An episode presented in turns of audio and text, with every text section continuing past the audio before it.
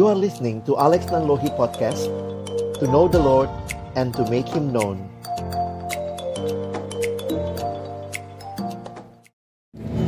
Kami datang dalam ucapan syukur pagi hari ini. Terima kasih Tuhan kami boleh hadir bersama-sama merayakan kelahiranmu. Kami telah memuji namamu Kami telah menyampaikan doa kami kepadamu Dan tiba waktunya bagi kami untuk membuka firmanmu. Karena itu kami mohon ya Tuhan bukalah juga hati kami Jadikanlah hati kami seperti tanah yang baik Supaya ketika benih firman Tuhan ditaburkan Boleh sungguh-sungguh berakar Bertumbuh Dan juga berbuah nyata di dalam hidup kami. Berkati baik hambamu yang menyampaikan Dan setiap kami yang mendengar Tuhan tolonglah kami semua Agar kami bukan hanya jadi pendengar-pendengar firman yang setia Tapi mampukan dengan kuasa dari rohmu yang kudus Kami dimampukan menjadi pelaku-pelaku firmanmu Di dalam hidup kami di dalam masa muda kami. Bersabdalah ya Tuhan kami umatmu sedia mendengarnya. Dalam satu nama yang kudus, nama yang berkuasa, nama Tuhan kami Yesus Kristus, kami menyerahkan pemberitaan firman-Mu. Amin. Shalom. Selamat pagi Bapak Ibu Guru dan juga adik-adik yang saya kasih dalam Tuhan Yesus Kristus. Kita hari ini merayakan Natal dan tema yang sama-sama kita pikirkan adalah kelahirannya memulihkanku. Saya mengajak sama-sama kita akan melihat di dalam Lukas pasal yang kedua hanya akan membaca dua ayat ya. Ayat 10 dan ayat yang ke-11. Kalian bisa perhatikan di slide di depan. Kita akan membaca dua ayat ini bersama-sama. Mari kita membaca ayat ini bersama-sama satu dua iya. Lalu kata malaikat itu kepada mereka, jangan takut, sebab sesungguhnya aku memberitakan kepadamu kesukaan besar untuk seluruh bangsa. Hari ini telah lahir bagimu juru selamat, yaitu Kristus Tuhan di kota Daud. Saudara yang dikasihi Tuhan, kita merayakan Natal biasanya setiap tahun tanggal 25 tapi perayaan Natal harusnya sih bergema dalam hati kita senantiasa.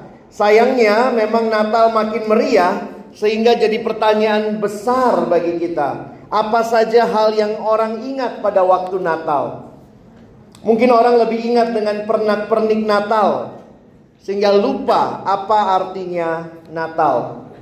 Di dalam satu perenungan yang ditulis oleh seorang pendeta dia mengatakan merayakan Natal itu berbahaya. Kenapa? Karena mungkin pada waktu orang merayakan Natal, orang begitu fokus sama hal-hal yang lain, yang bukan hal yang utama. Bahkan pendeta ini mengatakan kalau Yesus datang Natal kita sekarang, mungkin Yesus pun terbengong-bengong kagum. Apa hubungannya semua ini sama saya? Ya. Yesus, apa hubungannya Yesus sama Santa Claus? Sepupuan. Apa hubungannya Yesus sama Rudolph, the red-nosed reindeer? Apa hubungannya Yesus dengan pohon Natal? Apa hubungannya Yesus dengan sekarang siapa? Olaf. Begitu ya. Jadi ini menunjukkan bahwa kita tidak menolak kemeriahan Natal. Natal dengan segala pernak-perniknya berbagai tradisi telah ada sepanjang zaman. Tapi mari jangan lupa waktu bicara Natal. Natal artinya lahir. Dan siapa yang lahir? Adalah Yesus Kristus. What is the most important thing about Christmas? The most important thing about Christmas is the first six letters C H R I S T. Christmas without Christ tinggal mas, mas, mas. Ya. Sehingga mari kita nikmati Natal dengan Kristus sebagai fokusnya. Kalek suka kumpul gambar. Gambar ini memberikan sejuta makna begitu ya. Christmas is empty without Jesus. So Jesus supposed to be at the very heart of our Christmas. Dua ayat yang kita baca tadi. Saya akan fokus kepada ayat ini mengajak kita melihat siapakah yang lahir pada waktu Natal. Perhatikan ada tiga gelar atau tiga nama yang muncul di situ. Mari perhatikan sama-sama bahwa yang lahir adalah juru selamat Kristus Tuhan. Siapakah Yesus? Tiga nama ini yang akan kita renungkan pagi ini. Juru selamat, Kristus, dan Tuhan. Kita lihat yang pertama terlebih dahulu. Mari kita lihat siapakah Yesus sebagai juru selamat. Memang terjemahan Alkitab kita menggunakan kata juru selamat karena terjemahan tahun 74. Dulu waktu Kak Alex masih kecil saya juga nggak ngerti gitu ya. Apa sih juru selamat? Saya karena kebanyakan nonton film silat, film kungfu, saya pikir Yesus itu jurus. Ya. Jadi dulu kalau nonton film kungfu ada jurus bangau ya, ada jurus apa gitu. Nah, Yesus jurus selamat begitu ya. Apa artinya juru? Kalau kita lihat bahasa Indonesia, juru berarti ahli. Juru selamat berarti dalam hal menyelamatkan dia yang paling ahli. Inggris hanya menggunakan kata savior. Terjemahan Alkitab yang baru menggunakan kata penyelamat.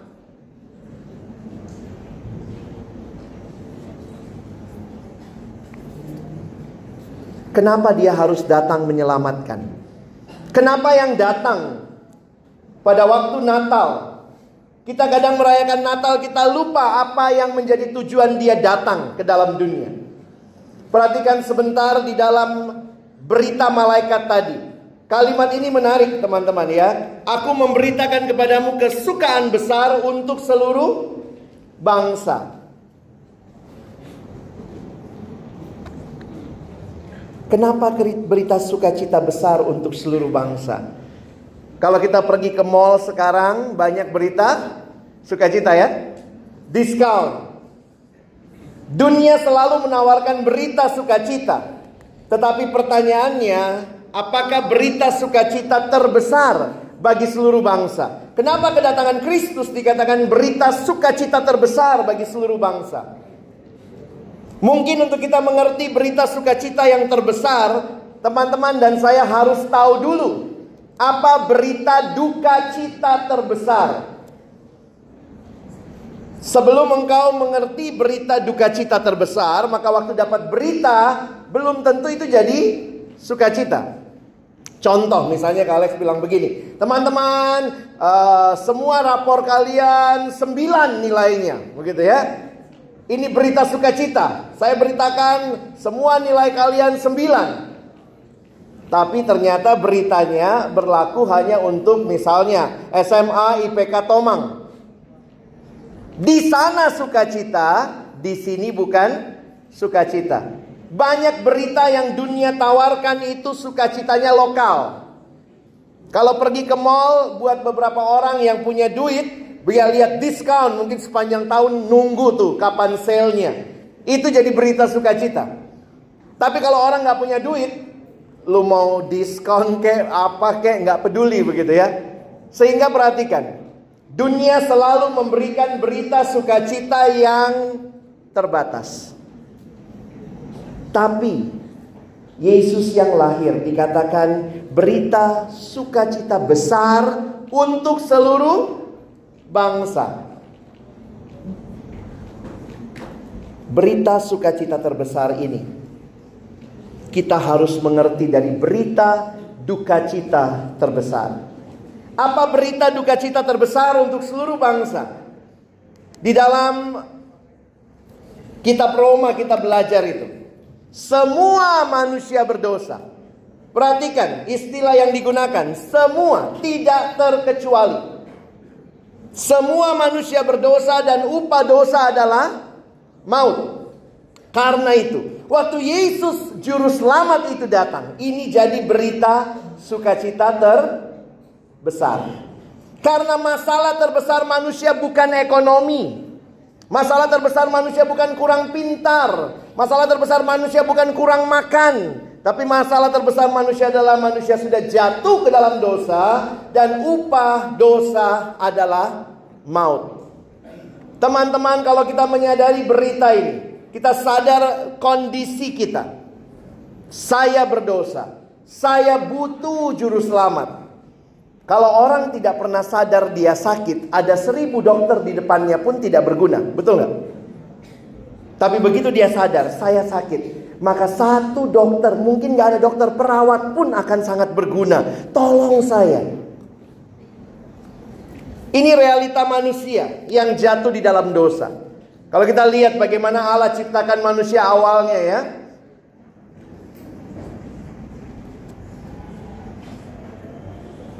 Allah ciptakan manusia awalnya di dalam relasi. Perhatikan manusia dicipta dalam relasi dengan siapa? Pertama, relasi dengan Allah. Allah ciptakan manusia dalam relasi dengan sesama. Di sana ada orang tua, guru, teman. Manusia diciptakan dalam relasi dengan diri sendiri dan juga dalam relasi dengan alam. Ini relasi yang Tuhan ciptakan. Sehingga kalau kalian perhatikan, kita itu makhluk yang relasional. Semua drama tadi yang kalian lihat, relasinya cuma hal ini. Dengan Tuhan, dengan sesama, dengan diri sendiri, dengan alam. Karena itu jangan heran. Ketika Alkitab mengatakan dosa, dosa begitu rupa dikatakan meleset dari sasaran. Istilah yang digunakan adalah hamartia. Hamartia di dalam Alkitab adalah missing the mark. Meleset dari sasaran. Harusnya manusia mengasihi Allah, menyembah Allah, mengasihi sesama, menerima diri, dan memelihara alam. Tapi di dalam dosa, semua relasi itu rusak. Rusak relasi manusia dengan Allah. Tapi juga rusak relasi manusia dengan sesama. Perhatikan relasi-relasi yang Tuhan sudah berikan dalam hidupmu. Kalau kalian boleh list, kira-kira seperti apa relasi itu? Kalian coba gambarkan begini. Ada relasi antara suami sama istri. Tadi kita lihat. Ada relasi orang tua anak. Ada relasi majikan pekerja. Ada relasi guru sama murid. Ada relasi antara laki-laki dan perempuan. Ada relasi antar sahabat, antar kekasih, dan seterusnya. Relasi ini rusak di dalam dosa. Apa yang terjadi? Harusnya manusia saling mengasihi. Suami mengasihi istri, itu kan harapannya ya. Itulah tujuan Tuhan cipta kita. Teman mengasihi teman, tapi apa yang kalian lihat tadi sudah menggambarkan semua yang saya mau sampaikan. Ini yang terjadi. Di dalam dosa manusia saling menyalahkan, saling mengeksploitasi, bahkan saling membunuh. Mungkin tidak semuanya membunuh dengan membunuh fisik, tapi kata-katamu, kalimat-kalimatmu membuli teman menjadi satu cara kamu membunuh karakter orang.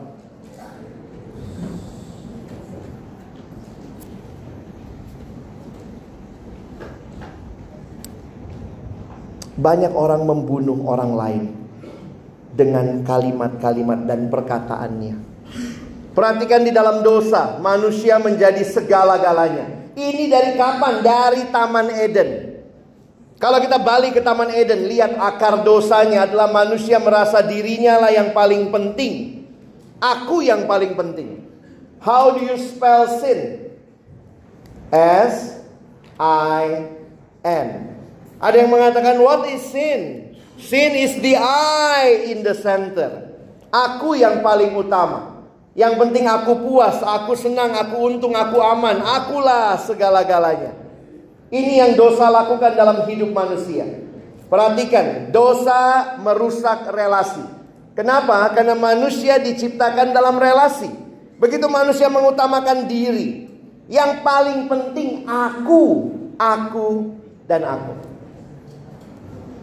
Dan sifatnya dosa, saudara, membelenggu. Ada banyak hal dalam hidup itu baik, tapi begitu kita terjebak di dalamnya, itu menjadi ikatan yang mengerikan. Saya pikir banyak hal yang buruk pastinya, kalau terikat dalam hal yang buruk juga ngeri. Tapi belakangan saya melihat juga hal-hal yang baik, begitu kita terikat kepadanya itu jadi ngeri juga. Kalex kasih contoh ya, hati-hati dengan sekarang kita bicara banyak tentang kecanduan, addiction, Ya. You have to watch your addiction. Kalau yang jahat-jahat yang ngeri-ngeri ya kayak begini, ada orang yang addict sama minuman, ada yang addictionnya mungkin rokok. Ini dimulai dari mana? Banyak yang mulai dengan coba-coba. Awalnya nyoba-nyoba, lama-lama terikat. Seorang siswa saya tanya, kenapa kamu coba-coba rokok? Iya kak, supaya dibilang jantan. Oh, kau ayam ya? Kok bicara jantan? Kenapa? Pergumulan anak remaja, identitas. Saya pingin dipandang, saya pingin berharga. Carinya dari rokok. Saya bilang ingat Tuhan ciptakan kamu berharga. Tanpa rokok itu kamu sudah berharga. Dosa memang membuat kita bodoh ya. Dosa bikin kita goblok teman-teman. Kadang saya mikir gitu ya, coba kalau kalian jadi Tuhan ya, coba tukar tempat sebentar sama Tuhan. Manusia ini banyak maunya. Mau Tuhan tapi juga mau dunia. Coba kalian bayangkan kalau kalian jadi Tuhan. Doanya gitu ya. Coba kita doa sama Tuhan. Tuhan berikan aku kesehatan tapi coba-coba rokok. Hmm, gimana caranya? Kita sukanya maunya gini. Tuhan saya ngerokok tapi nggak kenapa-napa. Orang banyak terikat dengan hal-hal yang mengerikan. Judi, minuman keras, dan beberapa orang mulai coba narkoba. Nah ini mengerikan. Tapi saya percaya di sini nggak ada yang seperti ini ya. Mungkin keterikatan kita terhadap hal baik, hal-hal yang baik, tapi begitu kita terikat terlalu dalam, jadi mengerikan. Kita menyalahgunakan. Ini namanya smartphone. Tapi banyak orang terikat di smartphone-nya. Katanya ini telepon pintar, tapi yang makainya goblok. Kita pakai handphone yang luar biasa, yang sangat smart, tapi kita pakai untuk melakukan dosa. Ada yang terikat dengan belanjaan. Konsumerisme, ini ngeri juga. Keterikatan-keterikatan, boleh nggak belanja? Boleh. Tapi kalau gila belanja itu sudah masuk ke dalam keterikatan. Sulit memang membedakan yang mana keinginan, mana kebu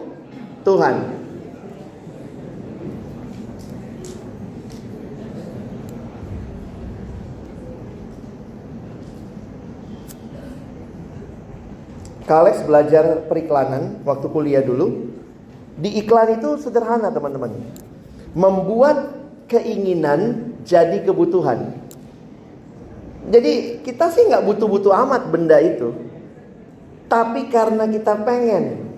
Nah lihat iklan mencoba membuat yang namanya kebutuhan atau keinginan itu jadi kebutuhan.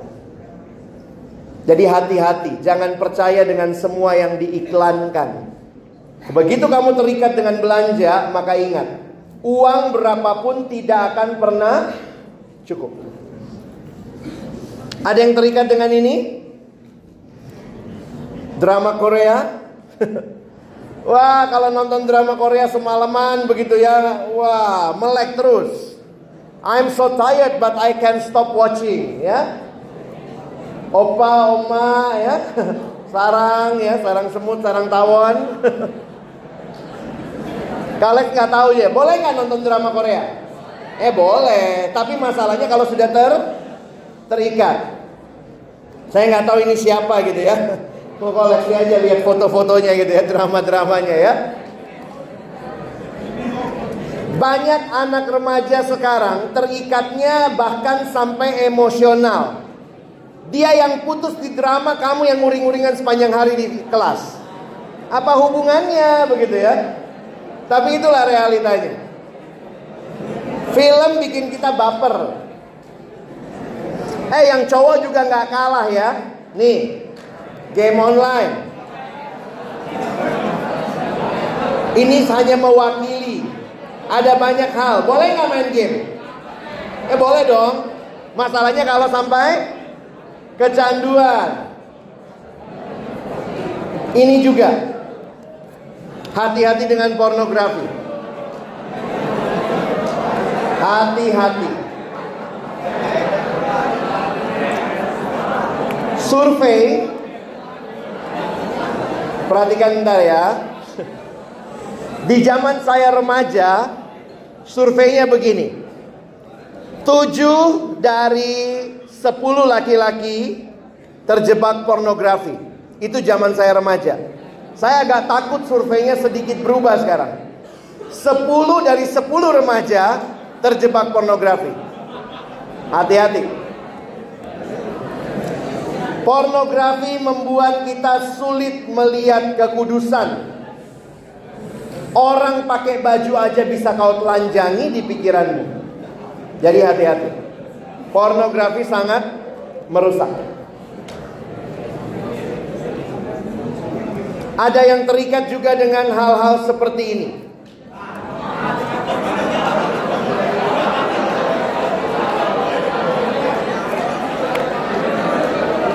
Teman-teman, akarnya apa? Kalex lihat akarnya sederhana. Balik lagi masalah relasi. Beberapa teman yang saya layani terikat dengan hal seperti ini. Beberapa mengatakan saya sulit terima orang tua saya. Ada juga yang karena melihat mamanya dipukulin papanya. Dia jadi benci sama laki-laki. Dia perempuan, dia benci sama laki-laki, jadinya kemudian mulai tertarik sama sesama perempuan. Ngeri. Ini juga realita yang harus teman-teman waspadai. Sex before marriage. Ini jadi ikatan banyak anak remaja sekarang. Puji Tuhan, saya harap di sini tidak terjadi. Perhatikan, banyak orang buka kado sebelum ulang tahun. Ingat ya, save it for marriage.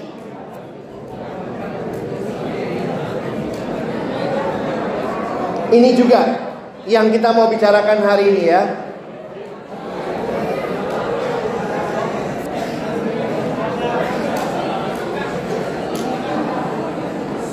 Teman-teman, saya tidak tahu latar belakang pergumulan hidupmu dan keluargamu. Mungkin kamu jadi anak yang cari perhatian. Di kebaktian gak bisa diem. Ngobrol terus. Kamu selalu butuh teman. Kenapa? Karena di rumah bisa jadi kamu anak yang kesepian. Saya saya kadang-kadang makanya saya jarang negur dari dari mimbar saya jarang negur. Saya kadang-kadang kalau lihat anak yang ngobrol saya cuma sedih dalam hati, kasihan ya. Mungkin di rumah dia sepi banget. Mungkin kamu sangat membutuhkan orang lain. Apa yang menjadi realita zaman ini? Ini realita yang sering kali menyedihkan. Tidak mudah. Apa yang digambarkan tadi, saya pikir ini bukan sekedar drama. Tentu drama karena banyak yang dilebih-lebihkan. Tapi beberapa orang mungkin berkata, My experience is even even worse. Kalau kamu punya keluarga yang baik, puji Tuhan, bersyukur. Pakai talentamu, layani Tuhan. Tapi kalau kamu dalam kondisi keluarga yang sedang sulit, mari belajar berharap kepada Tuhan. Saya banyak ketemu anak remaja yang melihat orang tuanya begitu gampang berantem, realita yang akhirnya juga berakhir dengan keluarga yang berpisah. Saya mau ingatkan, kalau kamu punya pergumulan keluarga, ingat satu hal. Dengar kalimat Alex baik-baik ya. Kamu berharga di hadapan Tuhan bukan karena kondisi keluargamu seperti apa. Kamu berharga karena Tuhan menciptakan kamu berharga. Kamu tidak jadi berharga atau tidak berharga karena kondisi keluargamu.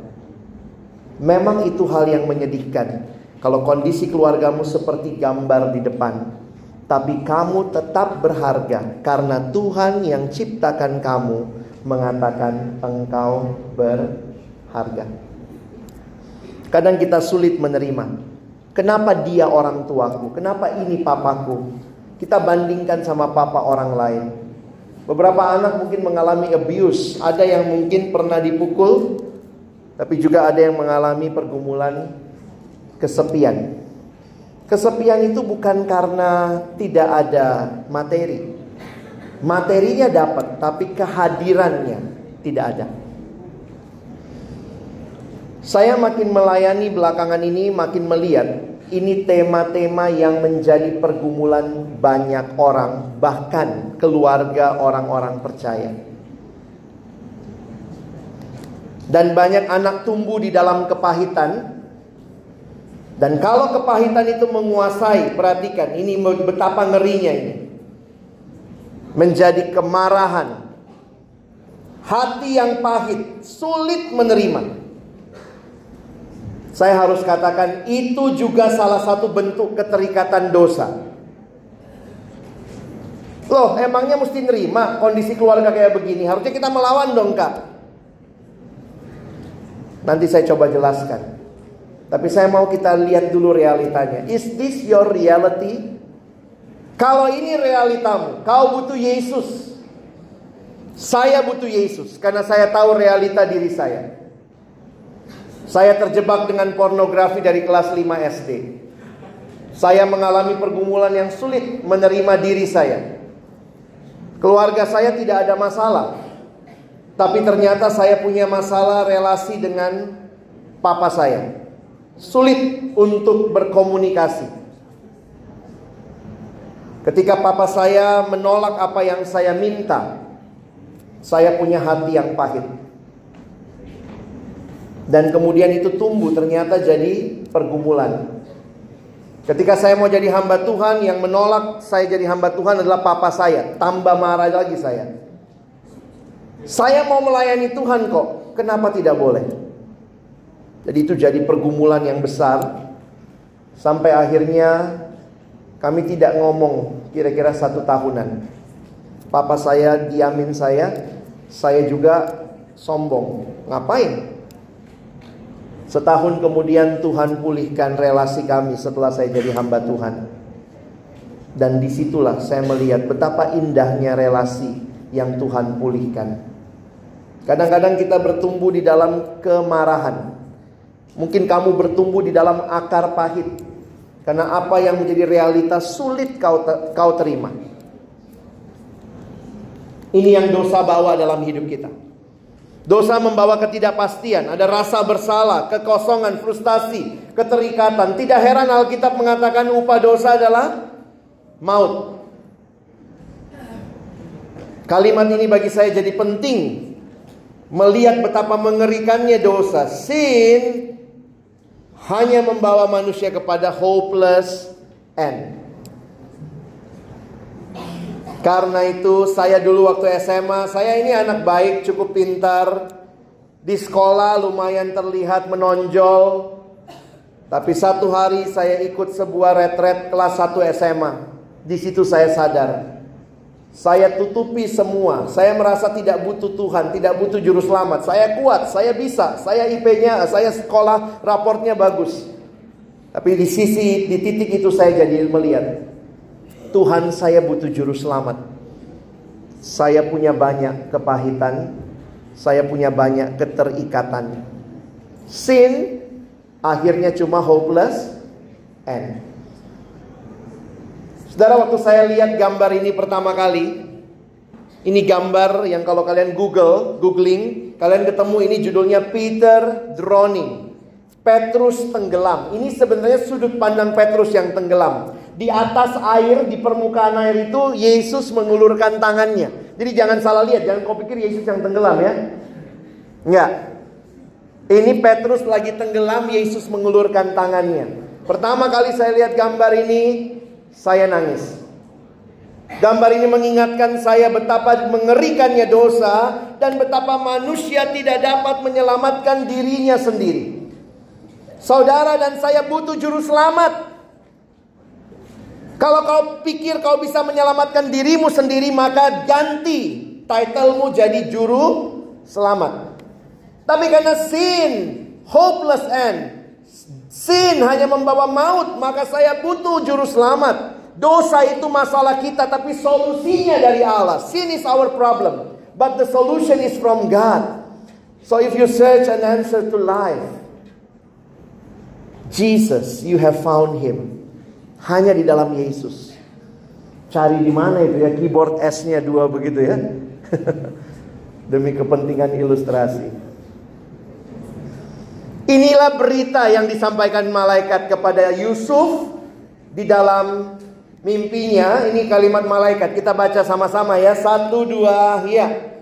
Ia akan melahirkan anak laki-laki dan engkau akan menamakan dia Yesus karena dialah yang akan menyelamatkan umatnya dari kalau engkau punya pergumulan hidup, pergumulan keterikatan di dalam dosa, di dalam kepahitan karena relasi-relasi yang tidak sesuai dengan yang kau harapkan. Itu semua hanya membawa maut. Kau butuh Yesus.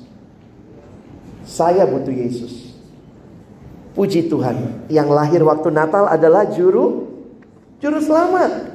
Yesus datang ke dunia jelas tujuannya menyelamatkan. Dia tidak datang untuk studi tour, studi banding atau live in. No.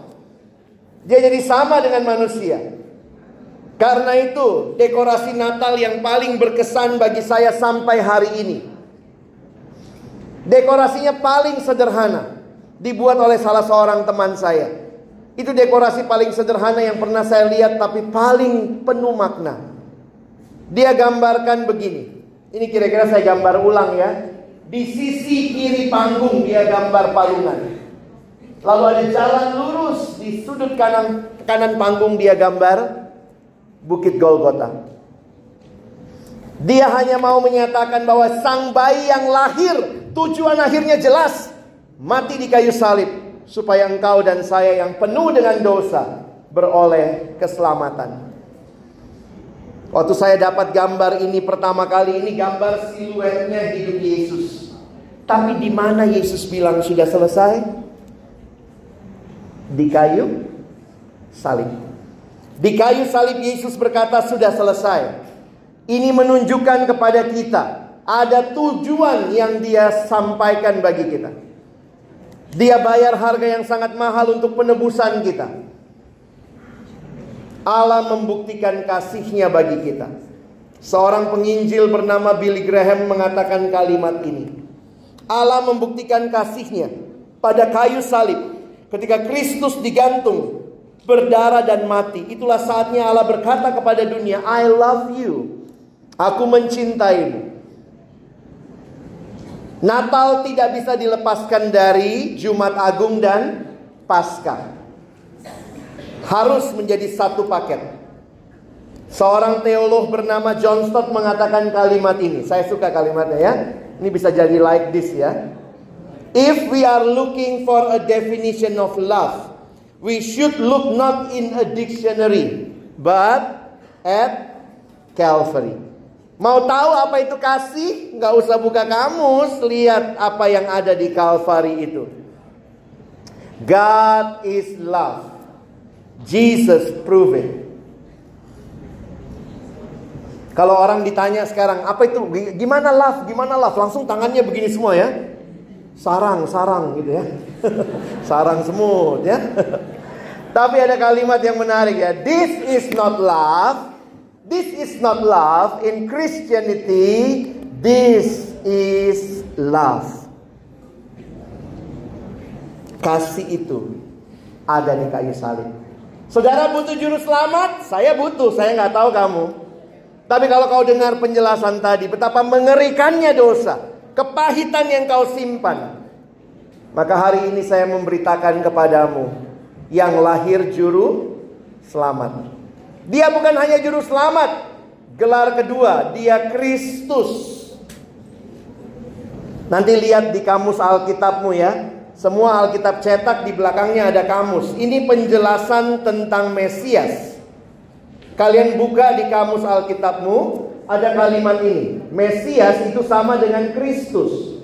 Terjemahan Yunani dari kata Ibrani Masyiah artinya yang diurapi oleh Tuhan. Yesus disebut Kristus karena dialah yang dipilih Allah menjadi penyelamat dan Tuhan.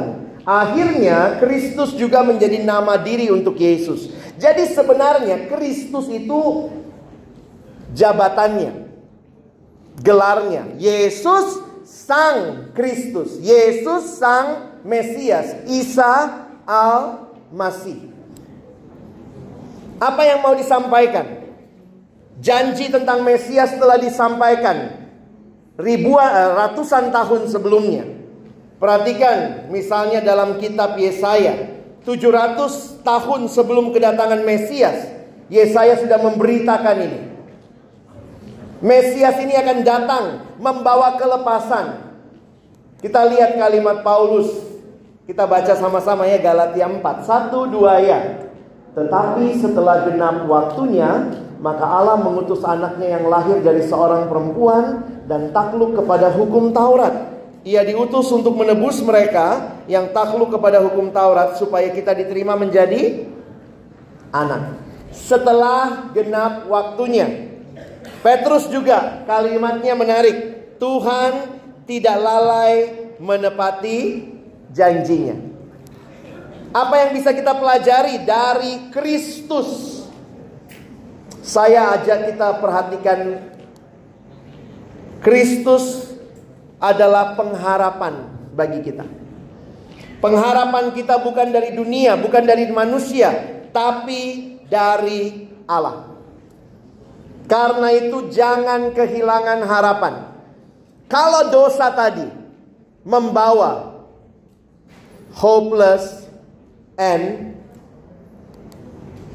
ini kalimat dari Pastor Rick Warren. Jesus turns our hopeless end into endless hope. Terakhir, dia bukan hanya juru selamat, dia bukan hanya Kristus, dia juga Tuhan. Ini menarik teman-teman, ada dua istilah besar di Alkitab. Istilah pertama itu istilah pencipta. Kalau saya cipta, contohnya saya cipta benda ini ya. Kalau saya cipta benda ini, maka begitu dicipta benda ini milik saya. Saya pemiliknya. Di dalam konsep cipta ada konsep kepemilikan. Makanya kalau kita mengatakan Tuhan pencipta, itulah kita. Tanpa dia, kita bukan apa-apa. Tanpa manusia, Tuhan tetap Tuhan. Tapi tanpa Tuhan, manusia bukan siapa-siapa. Konsep kedua di Alkitab yang besar adalah konsep penebusan. Menarik ya, konsep penebusan ini istilah pasar, istilah ekonomi. Kalau ada sebuah benda tergadai terjual, tergadai begitu ya, apa artinya menebus? Menebus berarti saya bayarkan sejumlah uang atau saya tukar dengan barang supaya benda itu kembali jadi milik saya. Menarik ya. Di dalam konsep penciptaan dan konsep penebusan, dua-duanya ada konsep kepemilikan. Kalau saya dicipta Tuhan, saya milik siapa? Milik Tuhan. Kalau saya ditebus Tuhan, saya milik siapa? Milik Tuhan. Karena itu ini menjadi satu tanda. Ini kalimat Abraham Kuyper yang pernah jadi perdana menteri di Belanda dia mengatakan there is not a square inch in the whole domain of our human existence over which Christ who is sovereign over all doesn't cry mine.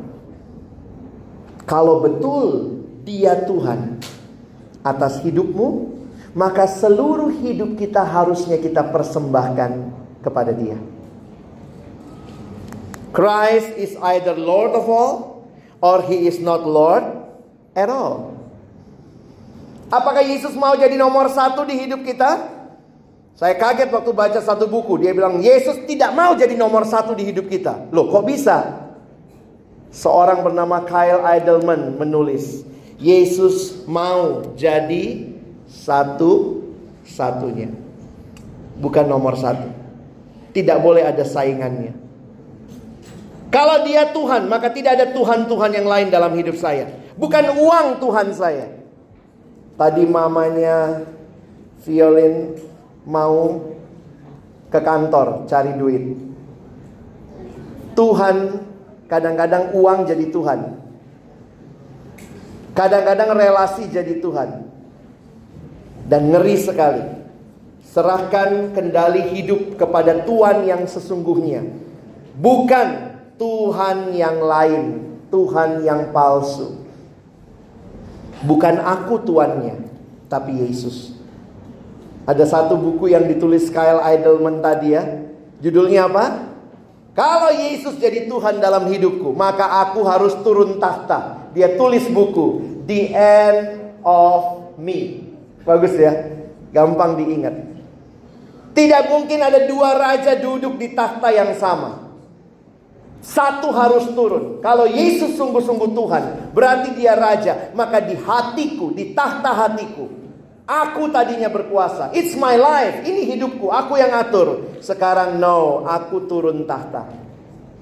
Kenapa? Dia penciptaku, dia juga pene, penebusku. Bisa paham ya? Jadi hari ini saya mau ajak kita rayakan Natal. Bagaimana kita merayakan Natal? Kak Alex pernah datang satu acara Natal lalu MC-nya bilang begini ya. Ini udah selesai ibadah, selesai perayaan lalu MC-nya bilang begini. Baik saudara, kita tiba pada acara puncak kita malam ini yaitu makan malam bersama. Ya ampun. Saya pikir oh bukan khotbah saya puncaknya ya. Makan malam ini puncaknya. Kalau Natal cuma tentang makanan, we miss the point of the whole Christmas. Ada lagu bilang begini, Hai dunia, gembiralah dan sambut rajamu. Di mana sambutnya? Di hatimu, terimalah. Kalau Natal tentang makanan, ganti lagunya. Hai dunia, gembiralah dan sambut makanan. Di perutmu, terimalah makanan yang banyak, makanan yang banyak. Sayangnya Natal bukan tentang makanan. Kalau Natal hanya membawa perubahan berat badan, you miss the point of Christmas. Natal harusnya membawa perubahan hidup. Christmas is not so much about opening presents as opening our hearts. Buka hatimu. Ada lagu yang menarik ya. Lagu tentang Natal dan hati kita. Christmas isn't Christmas till it happens in your heart. Somewhere deep inside you is where Christmas really starts. So give your heart to Jesus. You'll discover when you do that Christmas, really Christmas for you. Dapatkan CD dan kasetnya. Natal itu tentang Kristus, ya. Yo, buka hati, terima Yesus dalam hidup kita. Pulang dengan hati yang berpusatkan Kristus. Ingat ya, tiga hal apa yang pertama? Dia juru kalau dia juru selamat, tinggalkan dosa. Sekarang hidup di dalam kebenaran. Yang kedua, Yesus adalah Kristus. Berarti kita tinggalkan keputusasaan. Kita hidup dalam pengharapan. Teman-temanku, ada pengharapan buat keluargamu? Ada pengharapan buat pemulihan di keluargamu? Ada. Bagaimana caranya? Hidupi dulu kebenaran. Kebenarannya apa? Ampuni orang tuamu. Kadang-kadang kita mau pemulihannya, tapi kita tidak siap ambil bagian. Kita masih hidup dalam dosa. Dosa itu apa? Saya benci. Kalau benci itu pengennya pukul, bunuh kalau perlu. You want a recovery in your family? Start from doing right things. Mulailah ada pengharapan. Terakhir dia adalah Tuhan. Mesti berubah hidupnya. Tadinya self-centered, sekarang harus God center. Why? Ini Natal yang sesungguhnya. Kalau orang pulang rayakan Natal tidak tinggalkan dosa. Masih hidup dalam keputusasaan. Masih pulang sangat egois. Bukan Natal. Ada komitmen untuk berubah. Alkitab pakai istilah ada yang ditanggalkan, ada yang dikenakan. Bangun hidup yang berakar dalam firman. Mulai dari kalian remaja. Cintai firman Tuhan. Jangan anggap enteng. Hargai komunitas, bertumbuhlah dalam komunitas. Ini jadi kesempatan dan harus ada hidup yang berbeda dengan dunia. Caramu belajar, Bapak Ibu juga dalam cara bekerja. Khotbah ini bukan cuma buat anak-anak, buat kita semua, buat saya. Cara kita bergaul. Kalau sudah punya pacar, cara berpacaran. True love waits. Ah, ada kecil di bawah. Save it until marriage. Dan bagi teman-teman yang punya pergumulan, kita baca kalimat ini sama-sama ya. Satu, dua, ya. God can heal a broken heart, but you need to give him all the pieces. Trust in the Lord. Seringkali kita bilang begini, Tuhan gimana saya bisa mengampuni? Sangat sakit hatiku. Tapi ada satu kalimat yang saya baca. Kita yang diampuni Tuhan harusnya bisa jadi orang yang mengampuni. Forgiven people forgive others. Mulai dengan mengampuni. Forgiveness can transform our relationship with God, with others, and even with ourselves. Tuhan berjanji, firman-Nya mengatakan, He heals the broken hearted and bandages their wounds. Tuhan membalut hati kita yang terluka. Saya tutup dengan slide ini. Ini juga realita. Saya harap kita dengar baik-baik. Ada kalanya Tuhan tidak ubah situasinya. Kau pulang ke rumah, tetap orang tuamu berantem. Kau pulang ke rumah, tetap lihat orang berantem. Kau sendiri sulit menerima. Tapi kalau kau serahkan hidupmu kepada Tuhan, maka mungkin yang pertama-tama Tuhan ubah adalah dirimu. Sometimes God doesn't change your situation because he is trying to change your heart. Masih punya orang tua? Masih punya koko cici, dedek di rumah? Masih punya kesempatan ketemu bapak ibu guru? Sulit mengasihi. Tapi mari mulai belajar dengan hati yang mengasihi. Mungkin Tuhan belum ubah mereka dulu. Tapi yang pertama Tuhan ubah kamu. Kasihi mereka cintai mereka, doakan mereka. Pertanyaan terakhir, bagaimana dengan saudara? Mari pulang dengan Natal yang menjadikan Yesus sebagai juru selamat Kristus Tuhan. Mari kita berdoa.